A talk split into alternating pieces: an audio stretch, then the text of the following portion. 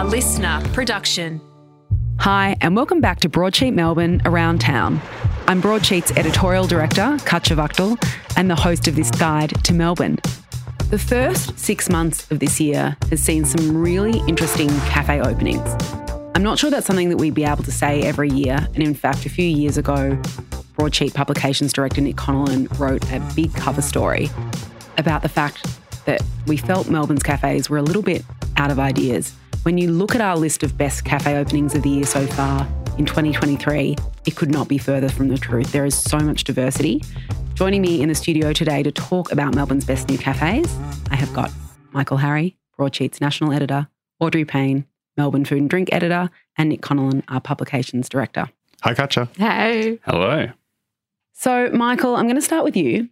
You have a bit of a theory as to why we're seeing such a broad array and, and really interesting and unexpected range of cafes opening in the city. Yeah, I think you touched on it before. There was a bit of fatigue with uh, smashed avocado, chili scram, you know, those silly Instagrammable breakfasts with like fairy floss and, and what have you. And we wanted uh, like more. We wanted regional specifics. And, you know, we're seeing a lot more sort of Asian inspired breakfast, South American, Middle Eastern. And that sort of brought a lot more nuance uh, to the offering. Yeah, we're really seeing that kind of restaurant level rigor, I think, to, to cafes. And I think that many years ago, you could say that someone like Nathan Toleman brought that to Melbourne, that restaurant level rigor and also kind of beautiful big budget fit outs to the city. And that meant some really interesting cafes. I mean, you could honestly have said that Melbourne was leading the world in terms of its cafe culture. And then, yes, Michael, it was a little bit repetitive. Menus looked exactly the same. And now we're seeing a really nice, Nick Connellan, you described it as kind of a more sophisticated, grown up offering in the Melbourne cafe scene. Yeah, as Michael alluded to, I think dessert for breakfast, I'm sure a lot of people love it, but people are also craving something a bit more grown up and to go out and have breakfast that doesn't have fairy floss on it. And we're seeing a lot of produce led restaurants. I think Florian really changed the game there, was kind of the, the one that springs to mind. And Rat the Cafe in Thornbury is kind of another one like that with the ever changing menu. And, you know, it's about the ingredients, it's not about Instagrammable dishes. That's a good segue because Florian has just opened their new cafe in South Melbourne. Audrey, tell us a little bit about it. Yeah, first I have to fess up to being a lover of dessert for breakfast.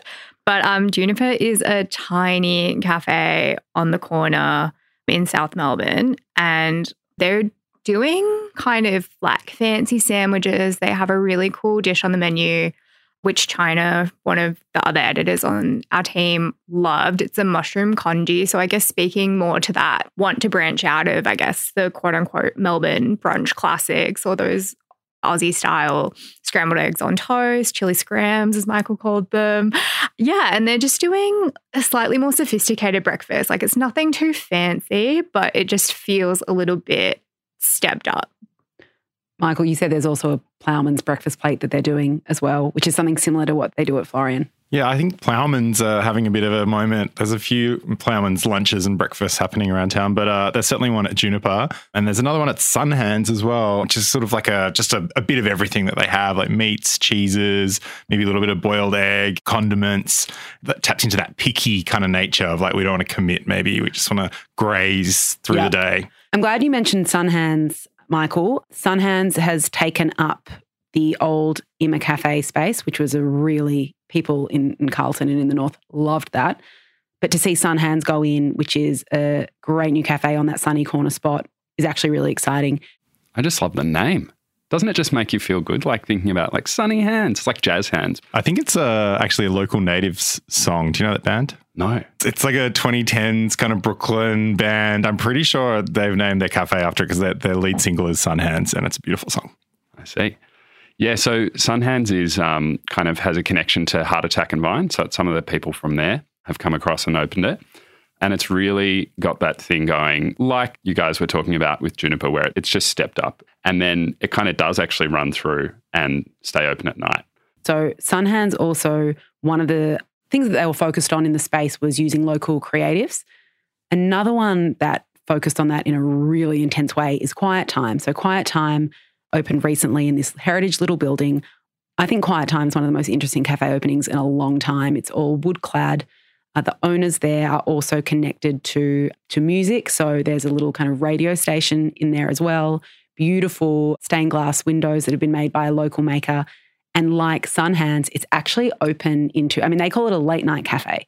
So you can go in all day, you can be on your computer and work and have a coffee and some beautiful pastries. But then it does flow through into nighttime. They've got a beautiful courtyard with fairy lights kind of strewn across. And they've been doing a lot of events and one off activities. So they noticed a lot of people were coming in to play chess. So they started a chess club. They have got local chefs who they think are really interesting, creative, but might not be household names coming through the kitchen as well. So I thought Quiet Time was a, another example of just a cafe doesn't have to just be a cafe. It can actually be all these different things to people. Plus, if a cafe is a place for people to meet and a little community space, I think Quiet Time takes that to another level. Community is really the key there. It's such a common talking point we hear at Broadsheet. We're here for the community. We just want to build a community. And I think people live that to varying degrees. Quiet Time is doing it unbelievably well.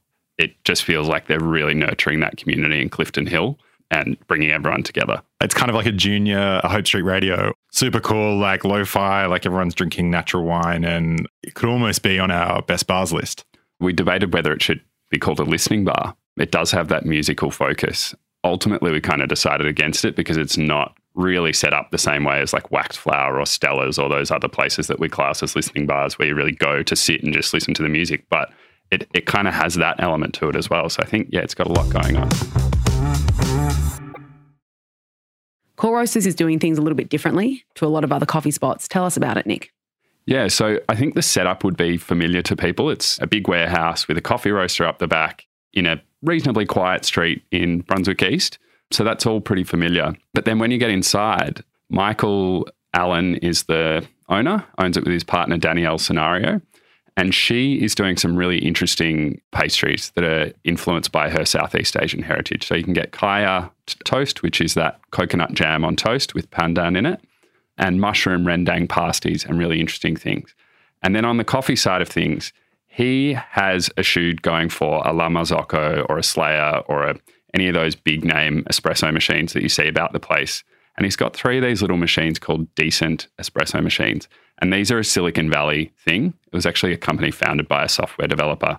I mean, it's kind of a coffee geeky thing, but it's a pretty incredible machine. It can make espresso that replicates what any other machine does. So if you want to go, I want to drink an espresso that tastes like it was made on a 1940s Italian hand levered machine, it can do that. Or if you want to have an espresso that tastes like it was made on the most up to date brand new coffee machine, it can do that as well. It can control everything, which is really unusual.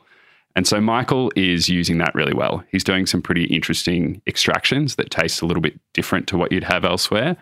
And also his long blacks are really interesting. So for people who don't drink long blacks, generally they're made by filling up the cup with hot water and then extracting the coffee on top. And if you wanted to be cynical, you could say that you're watering the coffee down. He does it where it's a much longer extraction, and basically the whole cup fills up with a weaker espresso. You can actually taste the difference. It tastes a lot richer and kind of more textural. So, yeah, really interesting stuff happening there.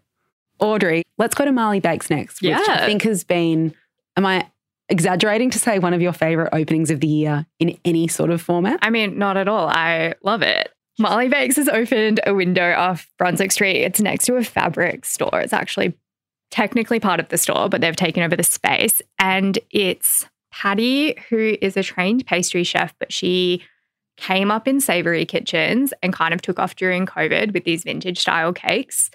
But now, instead of doing just these custom cakes, she's kind of branching out and baking more seasonal treats. So Patty is Thai, but a lot of her baking at the moment is really influenced by Japanese ingredients. I was talking to her, she's really into sake right now. Yeah. They have this amazing matcha chiffon roll with cherries soaked in sake and then mixed in with a white chocolate cream.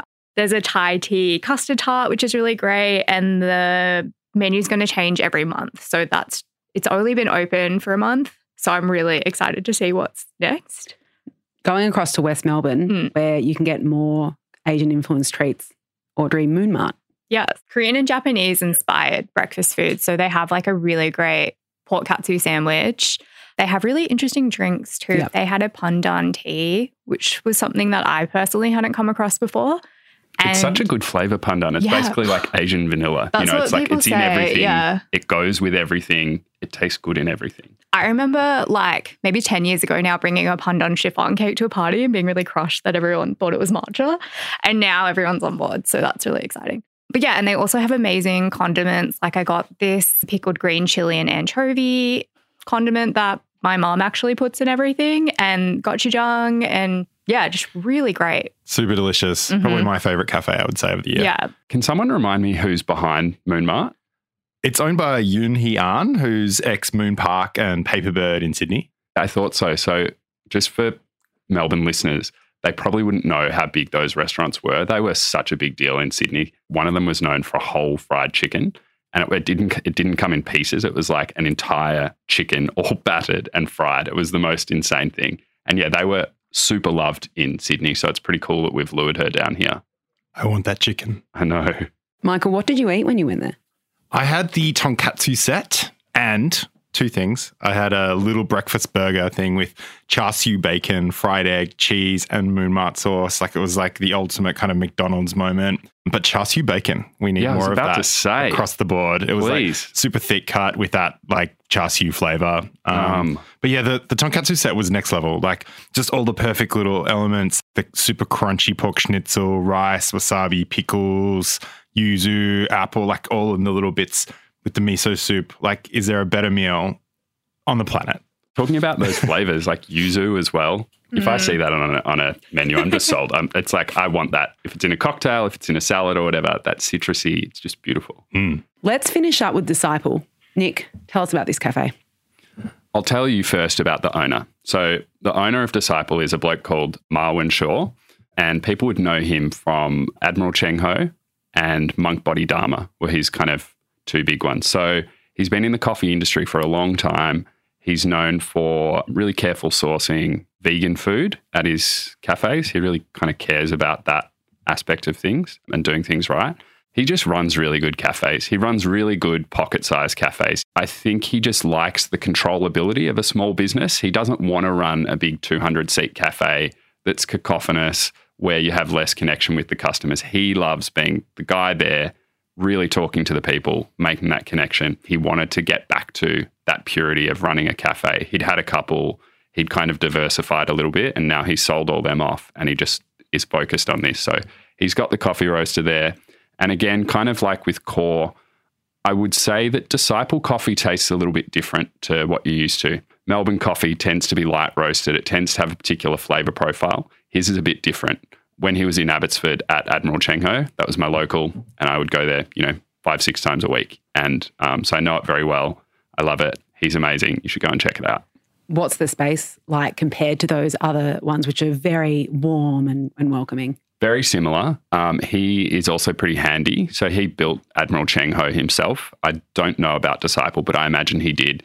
There's no slick crockery. It's all like secondhand mismatched cups. And crucially as well, and this is going to get some people offside, there's no milk there. It's black coffee only. I kind of jokes with some mates, like just take a little pouch of milk down in your jacket pocket, you know, just whip it out and add it, see if he gets upset. So, like a hip flask of milk? Is that what we've come to in Melbourne now? Like carrying around our own milk? There are so many other places that we have got on this best new cafes list, including a number of honourable mentions. So if you want the full list, head to Broadsheet for Melbourne's best new cafes of the year so far. Thank you very much to my roundtable team for giving us all the insight. That's it for today. You can stay completely up to date at any moment of any day at broadsheet.com.au or on Instagram at broadsheet underscore melb. I'll be back again on Monday. Same time, same place. Chat then.